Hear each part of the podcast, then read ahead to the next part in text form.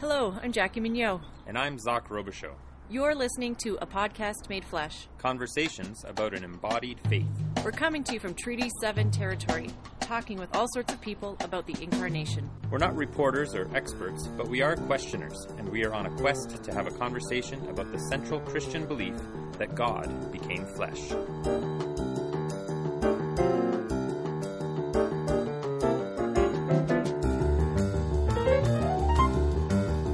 The existential tension in Kierkegaard comes actually from the fact that it has to be expressed. Hmm. And if it's not expressed, then Right, what's the then there point? would be no tension, right? Then there would be no existential tension.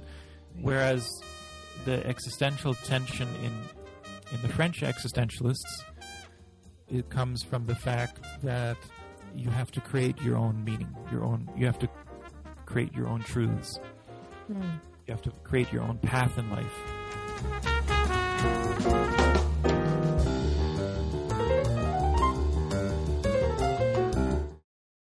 Welcome to the episode. Today we're talking to Dr. Glen Graham. He's a professor of theology and philosophy at Burman University in Lacombe, Alberta. Uh, I've known Glen for quite a while, and I asked to speak with him uh, about Søren Kierkegaard.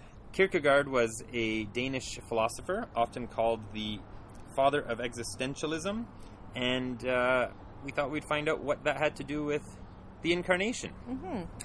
We live in a culture that's inherited this belief or worldview that we're probably not even actively aware of, but that kind of assumes that the individual is is the locus of, of meaning. And it's the individual that is the most free and responsible agent to to I, I don't know act in the world. And and so we kind of wanted to go back to well where did this start? How does this impact our faith? Um, we're kind of seeing the limits of individualism in our culture especially in a pandemic and we just wanted to explore this topic deeply with an expert someone who spent time looking at the philosophy and the worldviews and how things shaped um, how things have been shaped so that we are in this position now. What I appreciated about Glen's uh, expertise here is he's able to root us in the tension and the mystery that Kierkegaard really doesn't uh, let go of and doesn't try to explain away. So, yeah, enjoy the talk. Um, and remember to engage with us on social media and let us know what you think. Any questions you have.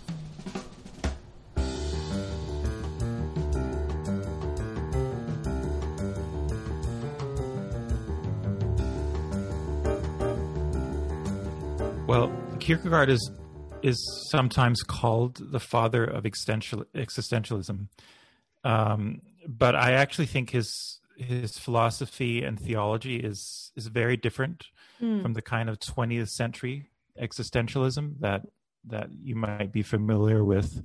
Um, he was uh, Kierkegaard was a 19th century, early 19th century uh, thinker from Denmark uh, who wrote in Danish and then has been translated uh, later into other languages. Um, but he was um, he believed in God. Uh, the French existentialists like Sartre and Camus and so forth um, were atheists. Um, Kierkegaard believed in eternal truth.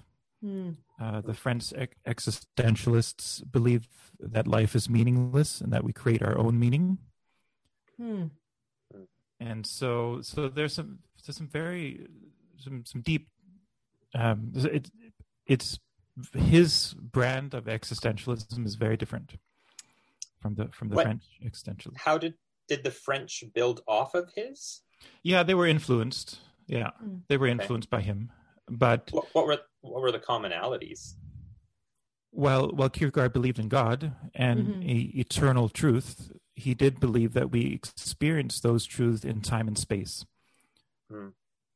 So there's a so he emphasized that paradox a lot, and and so Right. that paradoxical nature of life that we both have what he called an eternal con- a consciousness of the eter- of the eternal. And he, and that we had to live out that our faith in time and space um, experientially uh, that tension between those two realities. That's that's what he explored a lot in his philosophy. Okay, so the tension of being connected to e- eternity or the eternal, Yeah, but having to live in these moments and in these. Yeah. What? So time and space. uh, The space referring more to our bodies, or yeah, physical I, I think so. Yeah, okay. Yeah. I guess, and now to tie it, I mean, this seems early, but maybe maybe this is what we're going to be talking about anyway. So that, um, how did his theology? Because reading a little bit, you know, the last few days, I'm like, oh man, this is he's a scary guy in a sense about hell and like his his views, very conservative and um, what were you reading? Oh, just just a just a brief um, synopsis. Jacqui had sent me a link. Uh, Hmm. where was Maybe it, wasn't good. Well, maybe. Uh, uh, it was from uh, which university? Um, Duke or something? Stanford. I don't know about Stanford, the. That's what it was. Yeah, I, I don't know about his hellfire and brimstone sermons. I must have missed those. Well, no, it wasn't. It wasn't that. But he seemed pretty affected by the um, the urgency of faith. Mm, yeah, and um I guess maybe that's not a scary thing, but yeah, he's like, if you believe this, then you better. I mean, you better get a move on. right, right. Yeah, yeah. No, I, I, he, um, he did argue that if you take Christianity seriously, it it does lead to some some pretty extreme positions, and Mhm. He argued that Christians in his day did not take their Christianity seriously. They weren't. They were just nominal Christians.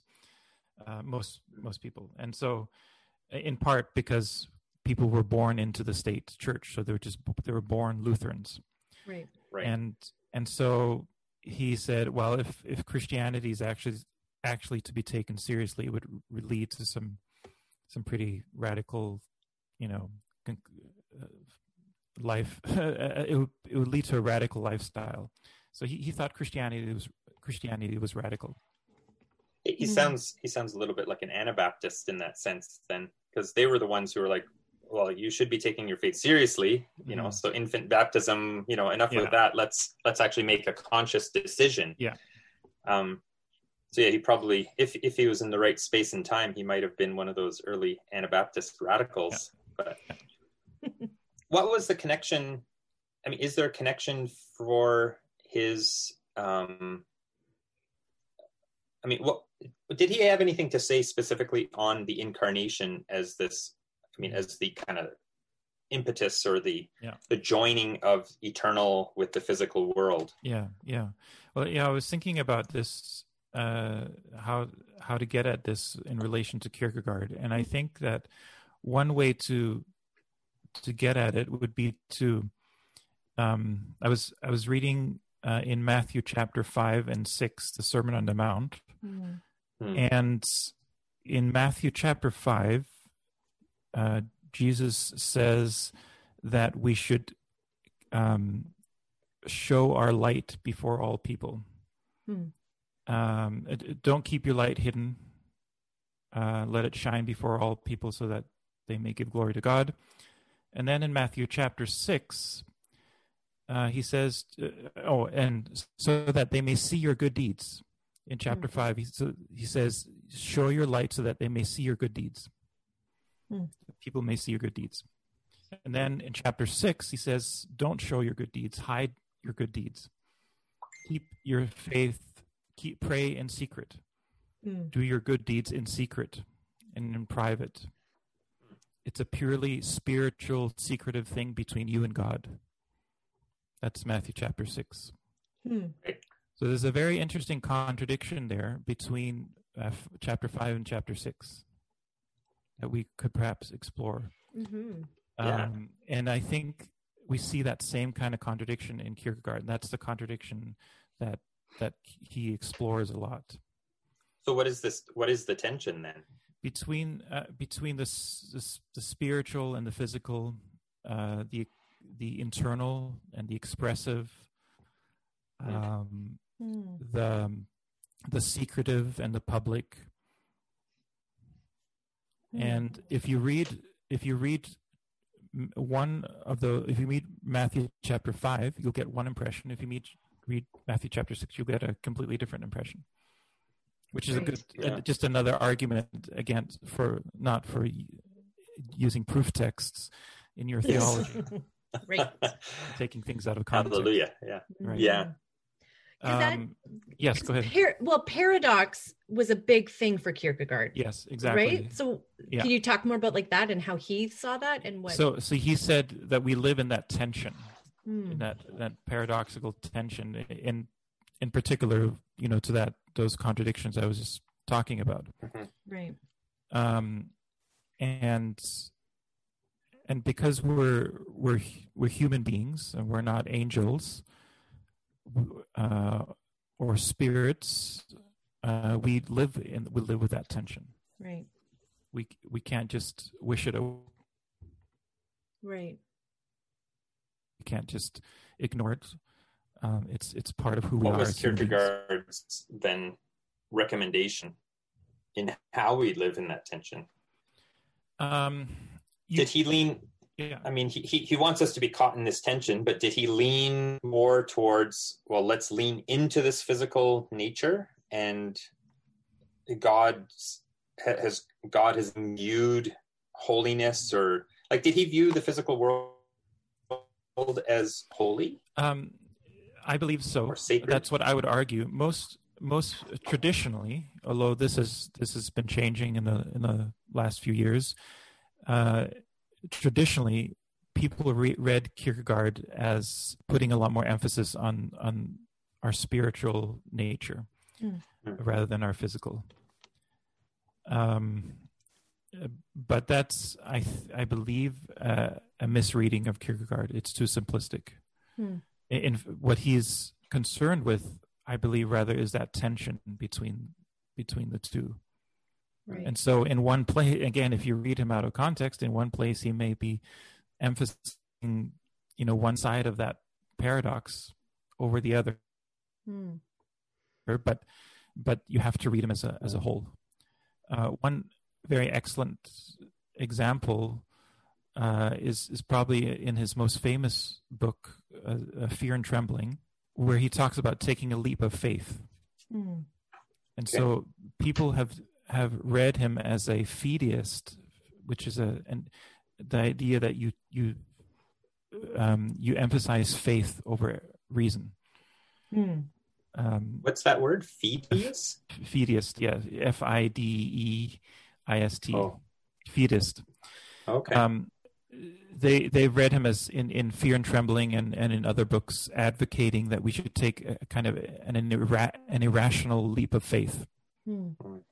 So, to, to answer your question, Zaak, he he, according to that interpretation, he would uh, solve the problem, the paradox, by taking by through taking a leap of faith, an irrational leap of faith, um, Okay.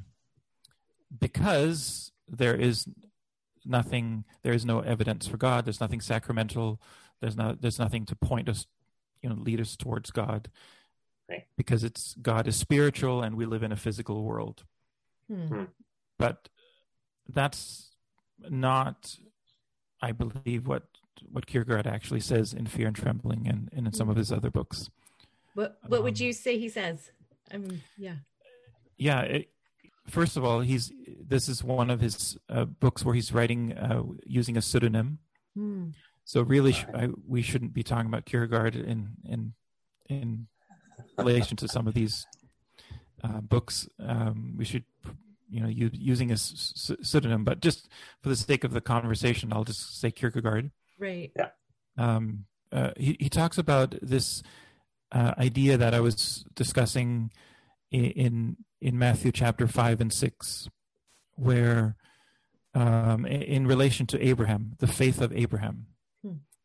and he you know shows how Abraham was a man was a, s- was a man of faith, um, the preeminent man of faith, uh, and he was puts a lot of emphasis on the spiritual aspects of of Abraham's faith.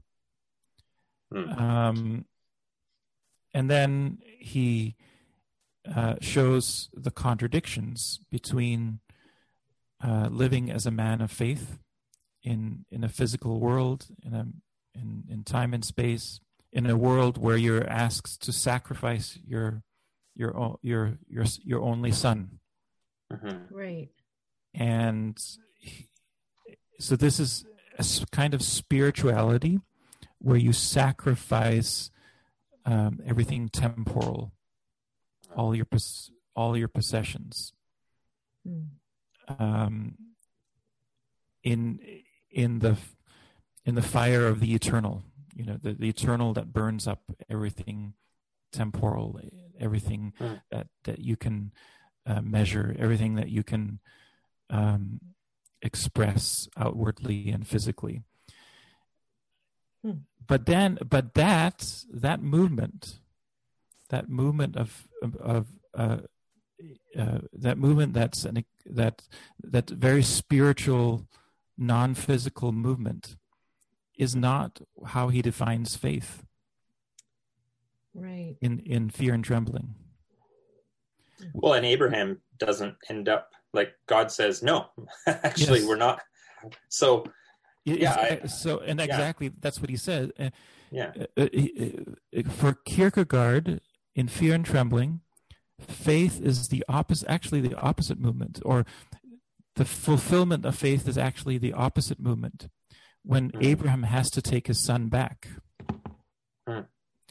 and like the the walk back down the mountain. Yes, exact. The walk back down, and he says, mm. "How most people think it would be terrible for Abraham to sacrifice the son, but actually, the most terrible thing was walking back down the mountain.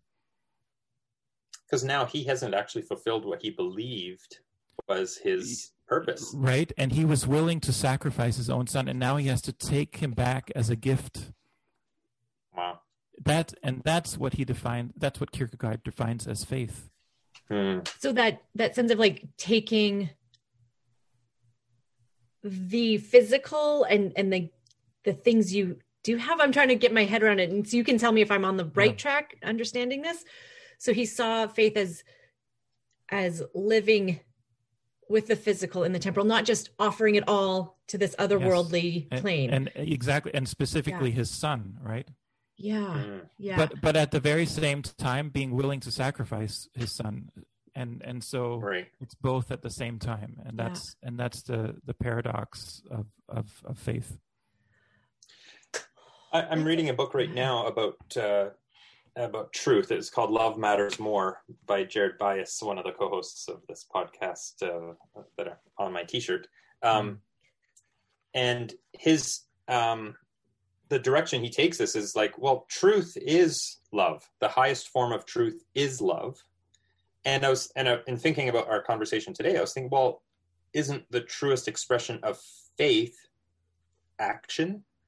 So that typically, you know, having grown up, you know, there's this all there's this supposed tension between faith and works, but actually, the truest expression of faith is a physical action or a physical act, um, an expression. Right. And and I was thinking, well, that that actually ties in, you know, with you know what is truth, what is faith. Well, it's it has to be embodied for it to actually be um, an expression of this of the eternal truth as we know it, at least. Yeah. And so, yeah, okay. How did Kierkegaard define faith then? Uh, was it only in like? Did he like he he likes paradox, but yeah. he does he ever come to this resolution of like, well, actually, all you have to do is, well, yeah, no, he never does that. um, so he he uses a, a Socratic method. Yeah, uh, and in that's in part why he uses pseudonyms. Uh, a, a, lot. There, there. A lot, he has uh, lots of uh, disc. What what do you call discourses, which are right. they, they're sermon-like writings where he used his own name and in a few other uh, writings, but mostly he used pseudonyms, in part because he didn't want to give answers. He didn't want to seem authoritative. He didn't want to tell people um, how to live out their faith. Hmm. And so, uh, what he does is often explore these paradoxes and then leave the reader to grapple with them on their own. Hmm. Not unbiblical. yeah, exactly. Well, I mean, we see that Yeah. in in Jesus. What the example I just gave from Matthew chapter five and six, right? Yeah. Yeah. Oh, that's interesting. You know, we, we talked briefly earlier about the uh, urgency. What, what, why was there a compulsion to be faithful to this God that he believed in? Right. What was he drawn to? He was i- inspired by um, the Gospels, I believe. Uh, the he was inspired by Jesus Christ. He um, many of his writings um, talk about the faith of of Jesus Christ, how radical it was, and how countercultural it was, and how and and so I think his I think you know the the, the Gospels the, the, to, to Jesus that is presented in the Gospels inspired him. Hmm. I Um, wonder- and, Oh, sorry. and Go ahead. against and of and so he was very very much against the institutionalization of religion. He he saw something that's that was very you know um, uniquely and radically spiritual in the figure of Jesus. Hmm. Um, and so he was both critical of the state church uh, and and also very much uh, inspired by what he considered to be original the, the origins of of of the Christian faith. So Sorry, sorry is- I interrupted you. No, that's actually really interesting because I'm I so maybe this gets back to like where we started from like so understanding the culture you live in and from when I'm when I'm hearing you and I the teensy bits about Kierkegaard's life that I know and the culture he lives in is obviously a very like well we all do this and we all believe this and we Mhm. but there's no um so is that kind of where the idea of the individual comes out because he's sort of pushing back against the um the institutional church where you're you just are in and you don't need to Yeah. think about it and Yeah. and also maybe i don't know mid 1800s i don't know danish history at all so i don't know if there's like like the king and imperial stuff going on and and and class Yeah. structures like all of that i'm wondering could you speak to like kind of that context he was in Yeah. um I mean, Yeah. so so that's yeah. There was a there was a state church. Uh, um, everyone was born into the state church. Mm. There was a monarchy. All the, the same political issues that you were seeing in, in other parts of Europe were were the, you know the, the the class differences that you mentioned. Were it was all there, and so Kierkegaard is often interpreted as saying um, you need to get rid of that kind of institutionalized Christianity, all visible, just get rid of all those visible manifestations of Christianity. Well, like Christianity. even church churches? Yeah. Would he Yes, say like church structure, right? And Wow. and and and so he's often interpreted as saying Christianity is something inward and spiritual Hmm. and, and secretive, a secret between you and God. And he does say that a lot. He does talk, Hmm. emphasize about those aspects of Christianity a lot. In, in part, in his polemics against the, the state church, mhm. right. but but as I would argue, that's only one side of Kierkegaard. Hmm. That's Hmm. only one, but it is an important side of his writings, Hmm. and and you can Okay. see why. You know, when you when you have an institutionalized church, uh, when you have a ch- well, all churches are institutionalized to some extent, but when you have a state church where you're just born into the church and and Right. your Christianity is just a matter of of habit, Mhm. when when church when your religion is is a kind of politics Right. then you can see why he would put a lot of emphasis on the inwardness of christianity that this the this, this those spiritual aspects that aren't visible Right. that that are not manifest physically Right. um but that's again only one side there is again that tension between that Matthew chapter five and chapter six tension Mm. in in Kierkegaard's writings as well, and so in and you he explores this explicitly in in books like Works of Love. He wrote a, um, a series Hmm. of discourses under his own name, actually, Hmm. uh, called Works of Love, where he explores this this tension, where he says, yes, uh, Christianity is both spiritual, but it it also has to bear fruit. Mhm. It's it is spiritual, but it also has to bear fruit. And would he? What would he say is the fruit? Is that something more Love, communal? love. Yeah, Yeah, love. collective. Yeah. Interesting. Hmm. And there needs to be an object, so it has to it Yes. has to be ex- external. Yeah, Yeah, and, and he says it Not is just it a is subject, communal. yeah. Yeah. he says it is communal. Hmm.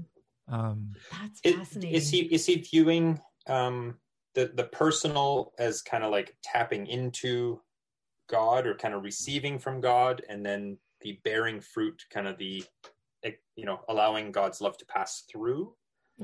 e- except e- e- except for him god is is god is incarnate too Uh, so it's not just that god uh, if if he says god he, he emphasizes the idea that god became human uh, he, he is he, he puts a lot of emphasis on the incarnation in his writings right.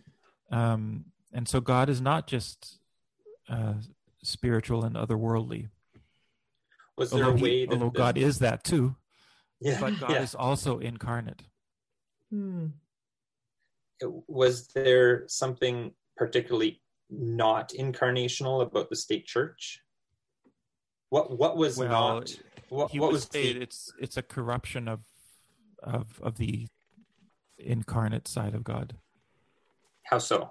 Like because it well Just- it's it's it was too political, too okay, institutionalized, too rules based. Uh, it was not okay, based in in it was not you know loving or spiritual or or it was just s- purely public, uh, visi- uh, and political in the worst sense. Hmm. wow. This is And such yet a it was able to produce Kierkegaard. yeah i mean he's yeah i- it's his his kind of embodied faith would probably not in if you were to pin him i actually i don't know for sure what his if he actually felt that there was some kind of value to to institutionalize christianity at all Mm. It It- oh wow, at all. yeah, Yeah. yeah, I, I don't actually know the answer to that question Yeah, okay. Yeah. But he never yeah, he didn't explicitly yeah. say, but there's these other good things. Yeah. yeah i i would have to look into that i it's Mm. Yeah. It- it's the fact that it doesn't that it doesn't come to mind Yeah, it says that a he lot. doesn't Yeah. put a lot of emphasis on that but, but but that doesn't mean that he doesn't didn't think that you know you should express our our christianity um uh, visibly um, he says so explicitly Hmm. it's just that he was very skeptical of of institutionalized christianity I love just the embrace of the tension and the paradox of Mhm. all of this because I think that's sometimes what we're trying to get at in this podcast and also trying to understand what's going on um, culturally and in the church where we're like, because I can see the same patterns. I can see people who grew up um, maybe in more of a institutionalized church leaving for a very spiritual inner me and Jesus church. But then I also see this other side of that where the people who just only have that are like, oh, there's something else that we need to be a bit more um outward and communal and and and doing these works of love in public and it it can't just be about the inner Yeah. um but then it Mhm. also can't just be Yeah. about this out, outer structure there has to be something so i think and i think a lot of my own life is like where do i or what do i need to focus on or how do i hold these intentions Yeah. and then as a pastor how do i hold people in different places intention Yeah. together who are saying Yeah. this is most important no this is most important Yeah. so i this is actually a really valuable conversation just to even have a someone who's also like to have a name and and and a place to land Yeah. this hmm, Yeah. it's interesting Yeah. So I would recommend reading Fear and Trembling with Hmm. re- but reading it in that perspective. Yeah. not reading it simply as a story about the sacrifice of of Isaac.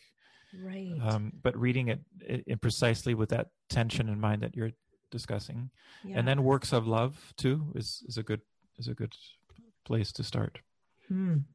Um, I just want to qualify something I said. I he he did, as I say, in works of love, he does emphasize the the communal aspects of Christianity. Right.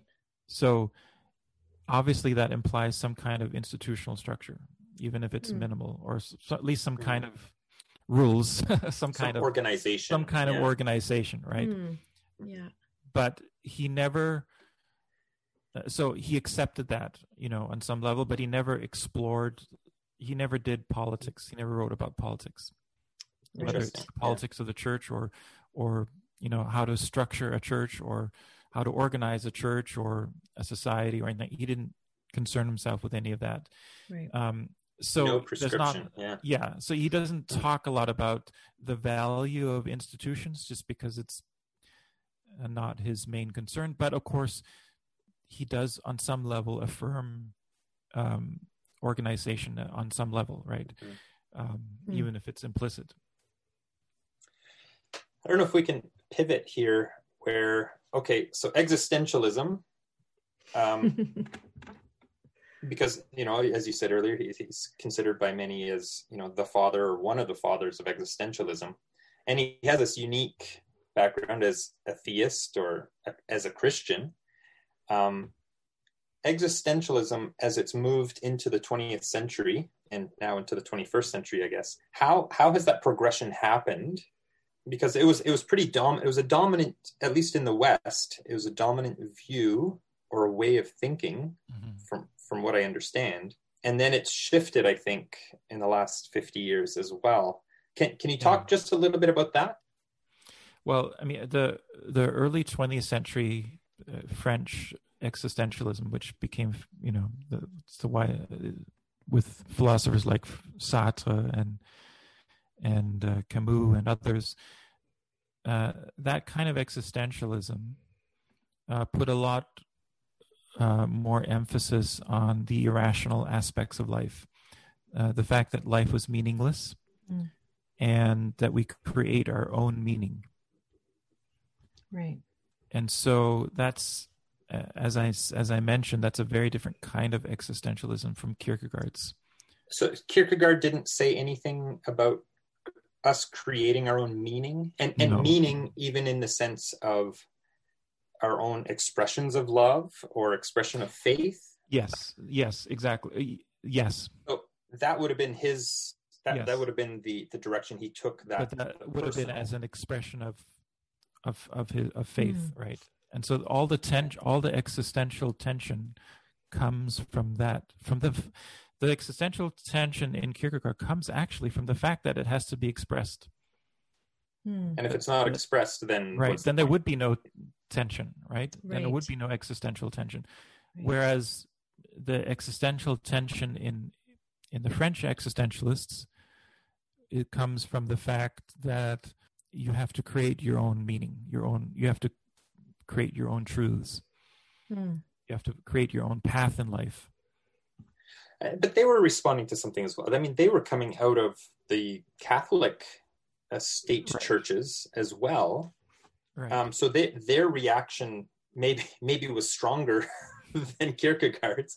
right um, they were rejecting. I mean, I I think of the silent revolution in Quebec, where there was a strong reaction to the. It wasn't exactly a state church, but it might as well have Mhm. been. Okay, can can we follow the French existentialists then? And okay, existentialism in the West has been defined as create your own meaning. Yeah. Um, yeah oh, No, and it led more towards nihilism. Uh, that would be my argument you know if uh, uh, but that you know uh, Okay. somebody who's who's more into Sartre than I am, for example, would say that no, there is um more there is a uh, commun more communal aspect to his his philosophy. Mm.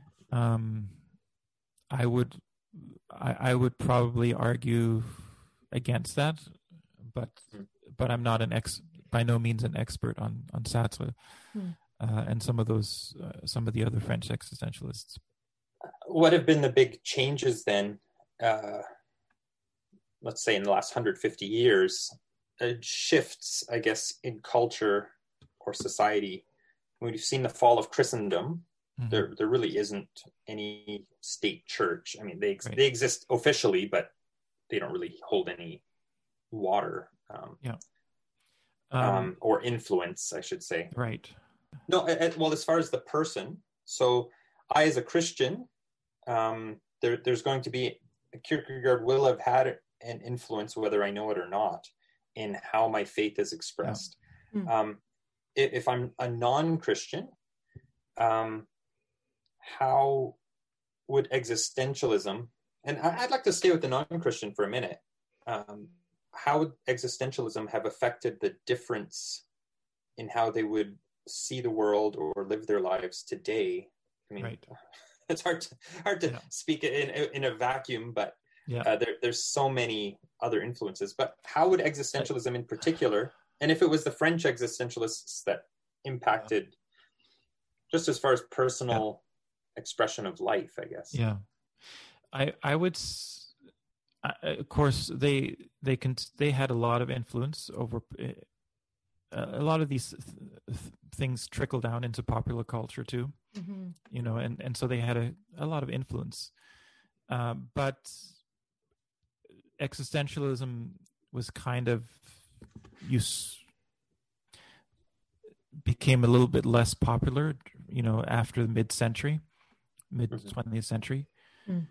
um kind of like after and, the war yeah, yeah and and um, in the in the academy in in, mm. in the universities, mm-hmm. um, in in part because you know you get the influence of Marxism and and and and then you get postmodernism and and and structuralism and then post-structuralism right. and and so uh, you get these philosophies that put more emphasis on on institutional structures and mm-hmm. politics.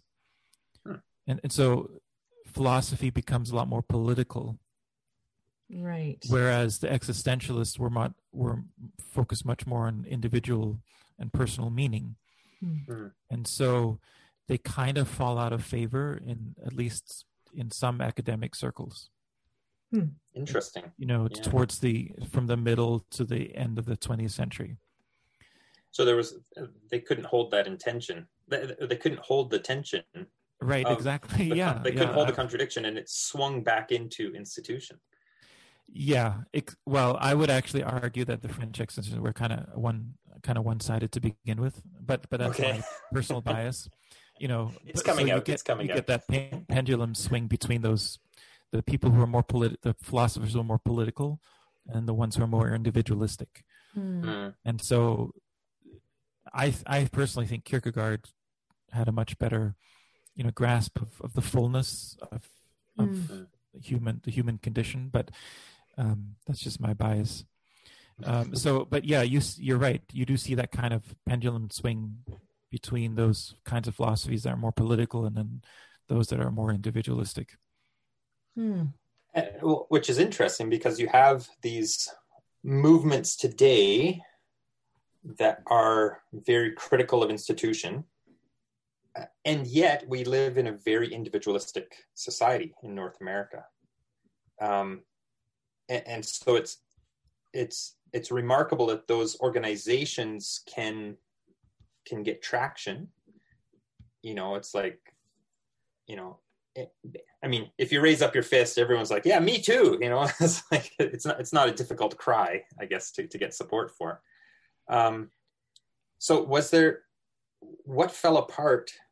Um, I, I think basically, I mean, I see this as a disconnect between individuals and the institutions that they depend on or allow to rule over them in a sense there's been a massive disconnect politically yeah. um, organizationally um, and i see existentialism as, as sort of being a reason for that like we abandon tradition or we abandon um, you know the church or abandon yeah. things for our own meaning and yet something is going to fill the void and Yeah. take control and exert power and right.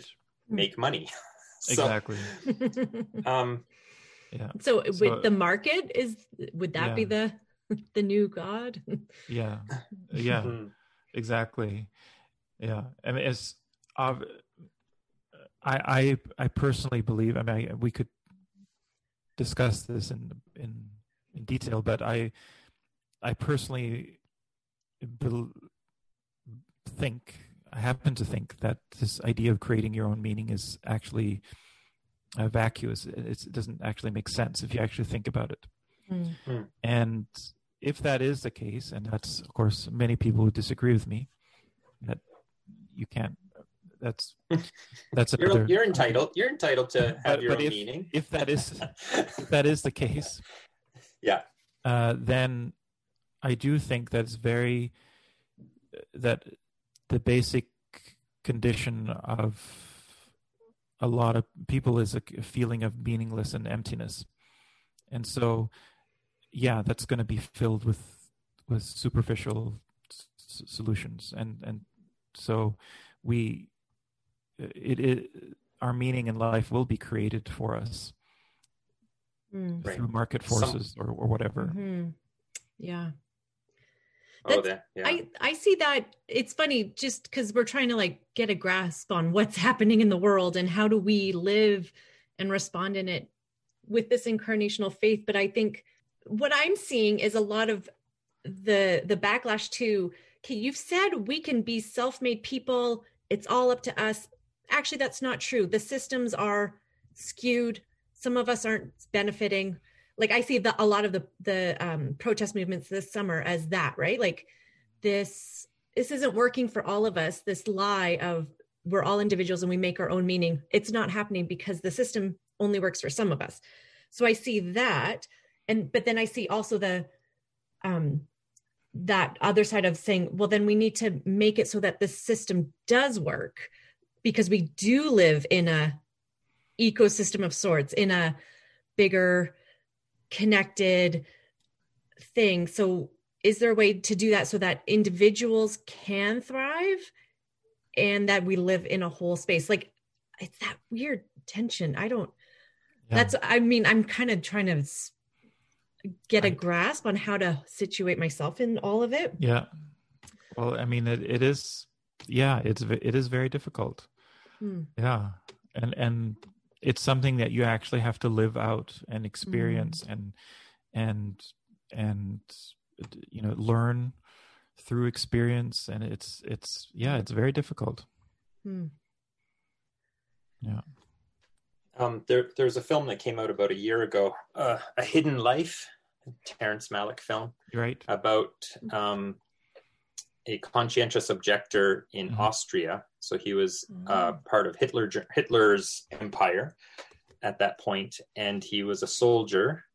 And he, in order to, because he was uh, drafted, um, he had to sign allegiance or pledge allegiance to Hitler, and he decides not to. And so it's just it's that story. It's based on a true true events.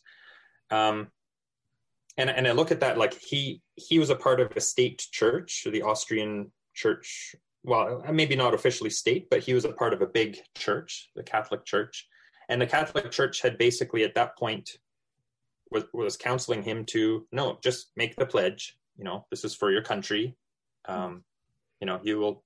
There, there's no benefiting from not doing this, Mm. and so it's really a picture of an individual faith that is expressed um, and taken seriously Yep.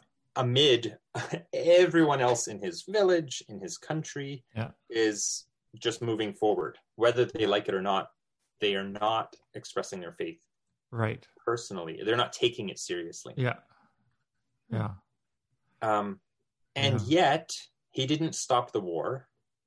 Um, I mean, all he, all that happened. I won't give away the end of the movie or the end of the story, Mhm. but uh, I mean, it's it's a pretty.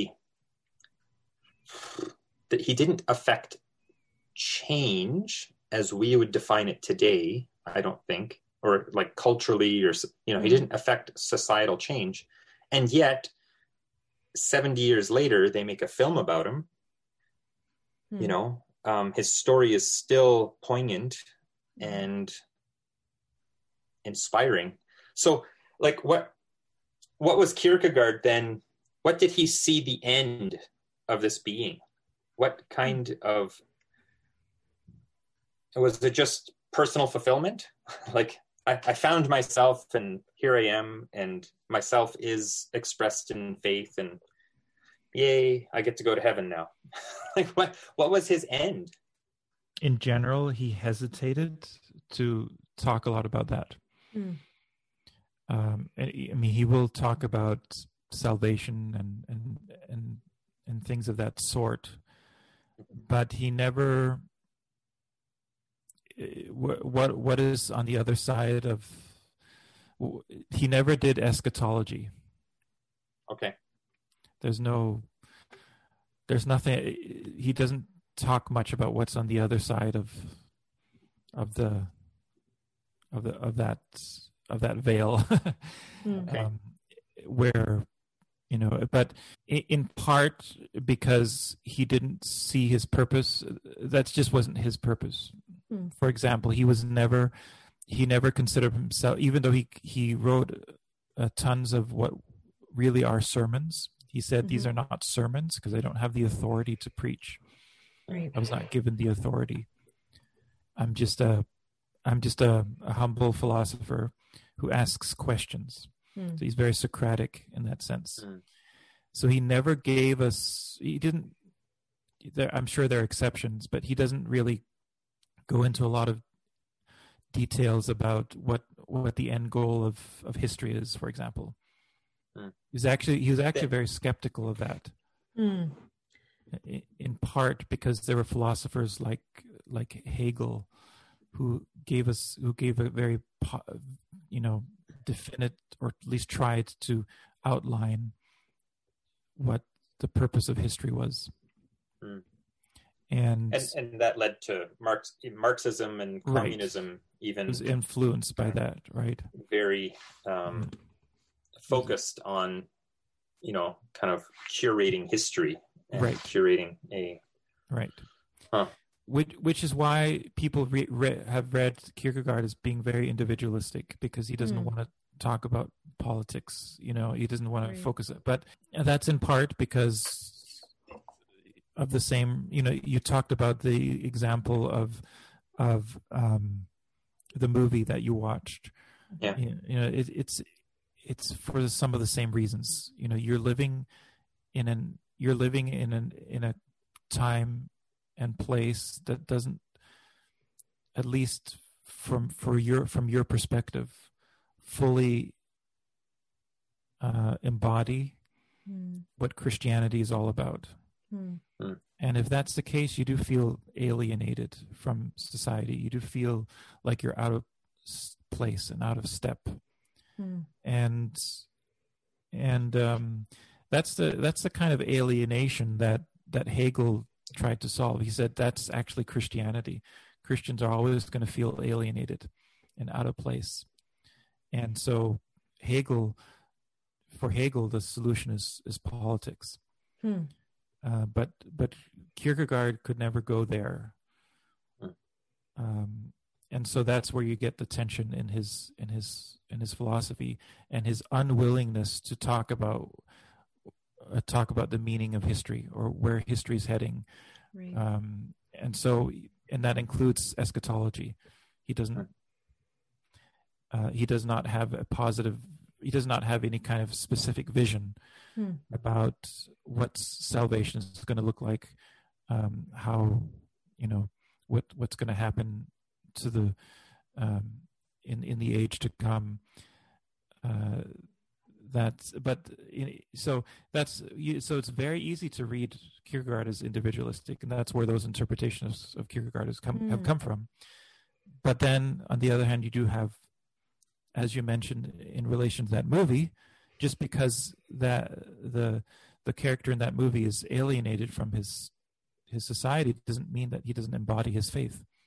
Yeah. right? Mm-hmm. And so, just because Kierkegaard doesn't uh, do a lot, doesn't engage in a lot of politics, doesn't mean that he didn't talk about what He it political, to live, yeah, a- to live out your faith Hmm. embod- in an embodied way. Right. There's There's, there can still be an engagement, but it's not. Yeah. Yeah, it's not a prescribed. Well, then you always do this against the state or for the state, or it's. Yeah. Yeah. Yeah, exactly.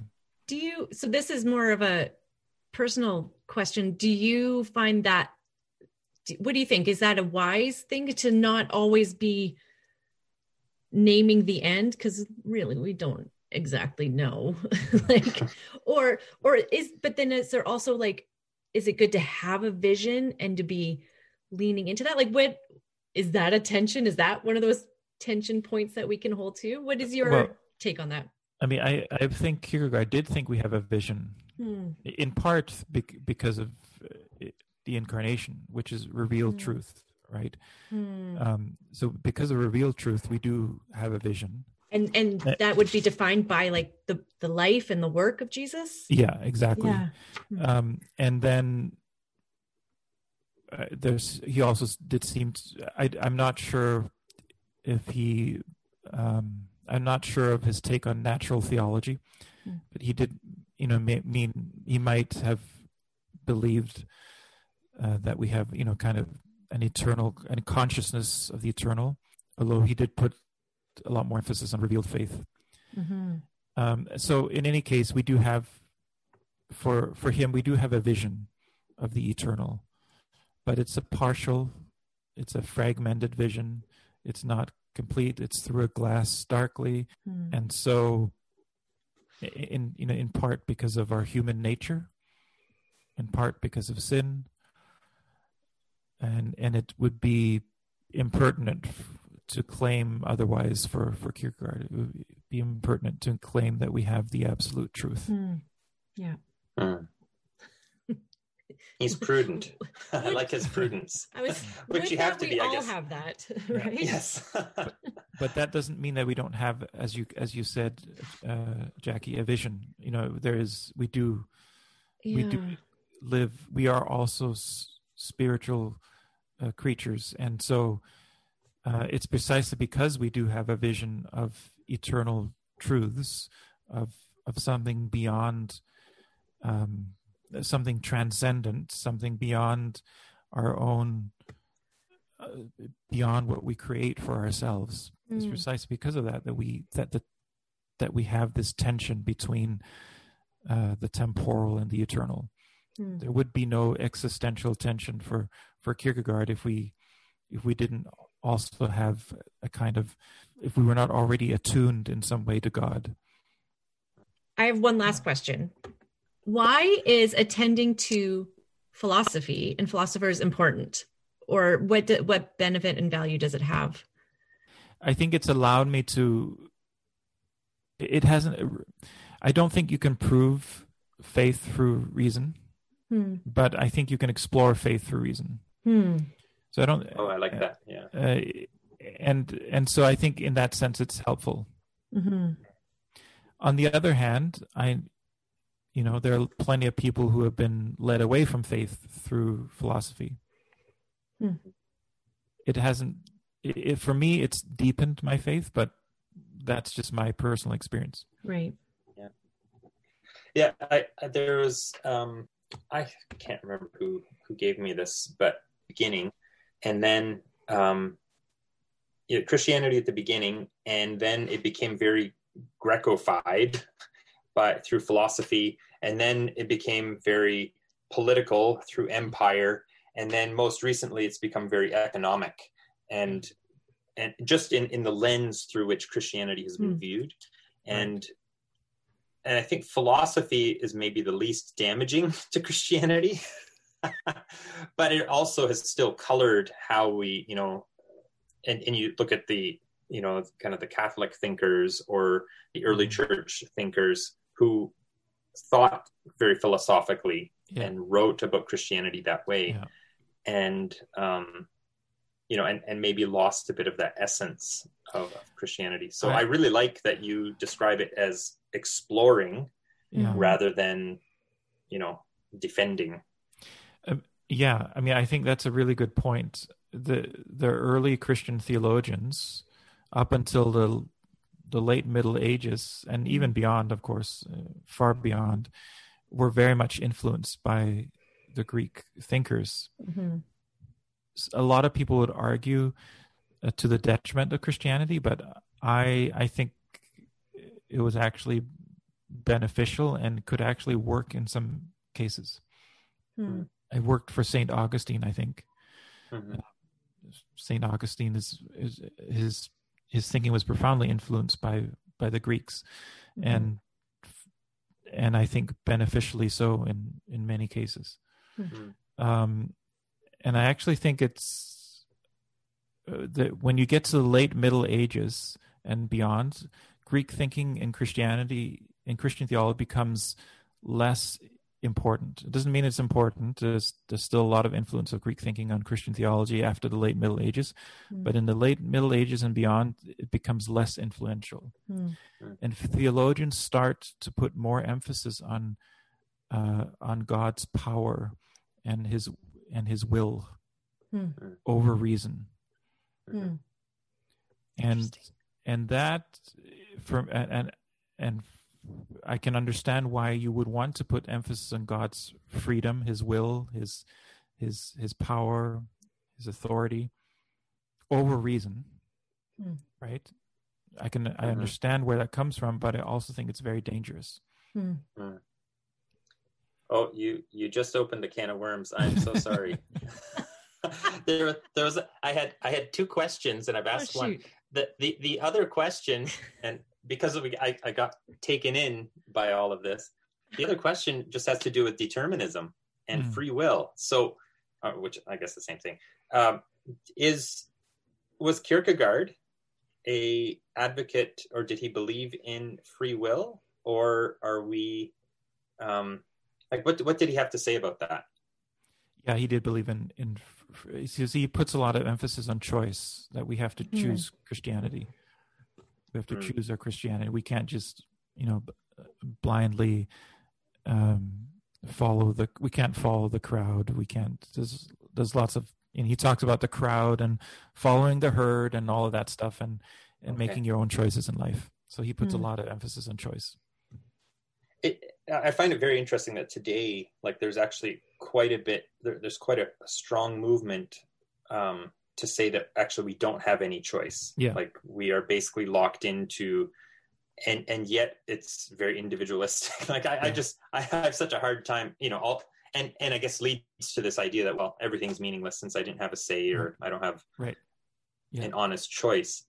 Yeah. um yeah to me that's that's one of the most fascinating things Yeah. in that if we don't have free choice then there's no meaning there's no purpose there's nothing right. um and yet kierkegaard is very Yeah, I mean that's the, there's so many paradoxes about you know the the you know our human condition and the way we even you know every age Mhm. has its has its own uh, paradoxes the you know Yeah. the, the tensions that we're grappling with um and and yeah you certainly point to to some to the ones that we're grappling with at the moment as Socrates in in some of Plato's dialogues defines philosophy as as knowing your own ignorance. Hmm. mm, So he that's says, how he defines philosophy Yeah. wow So the the why those the people who are truly wise know that they that they're ignorant, Yeah. whereas the ones who who are not wise think they know everything. So Mm, the very definition of philosophy is to realize your own ignorance. Hmm. well And and, that's the and pursuit of wisdom. And yeah. The- to the ask literal, like, questions.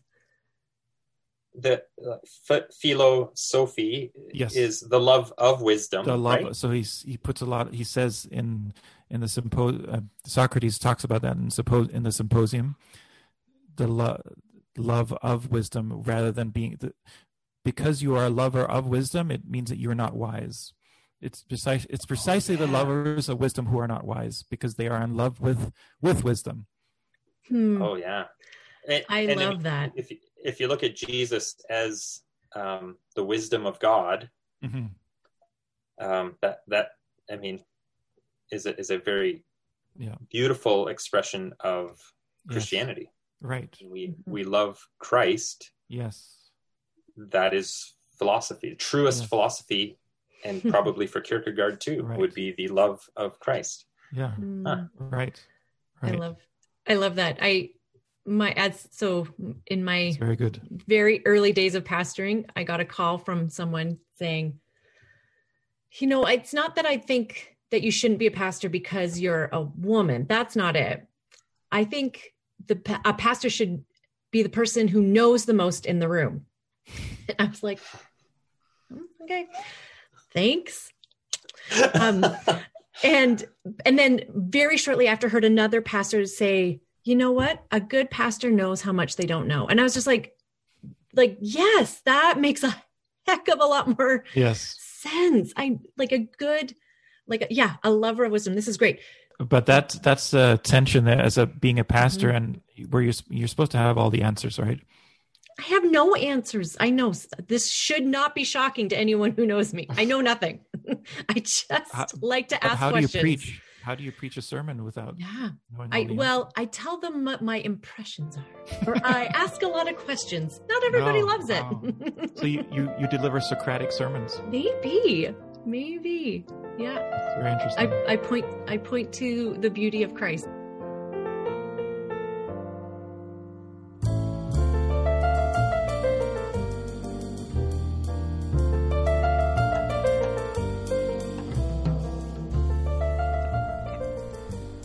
Our recording today has been done online from our homes.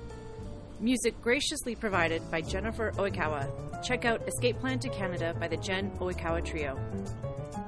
One thing we'd like to develop more of is a conversation with our listeners. Uh, if you'd like to join the conversation, find us on Instagram at the podcast made flesh, no spaces, or on Facebook. Like our page and follow us. Get all our updates.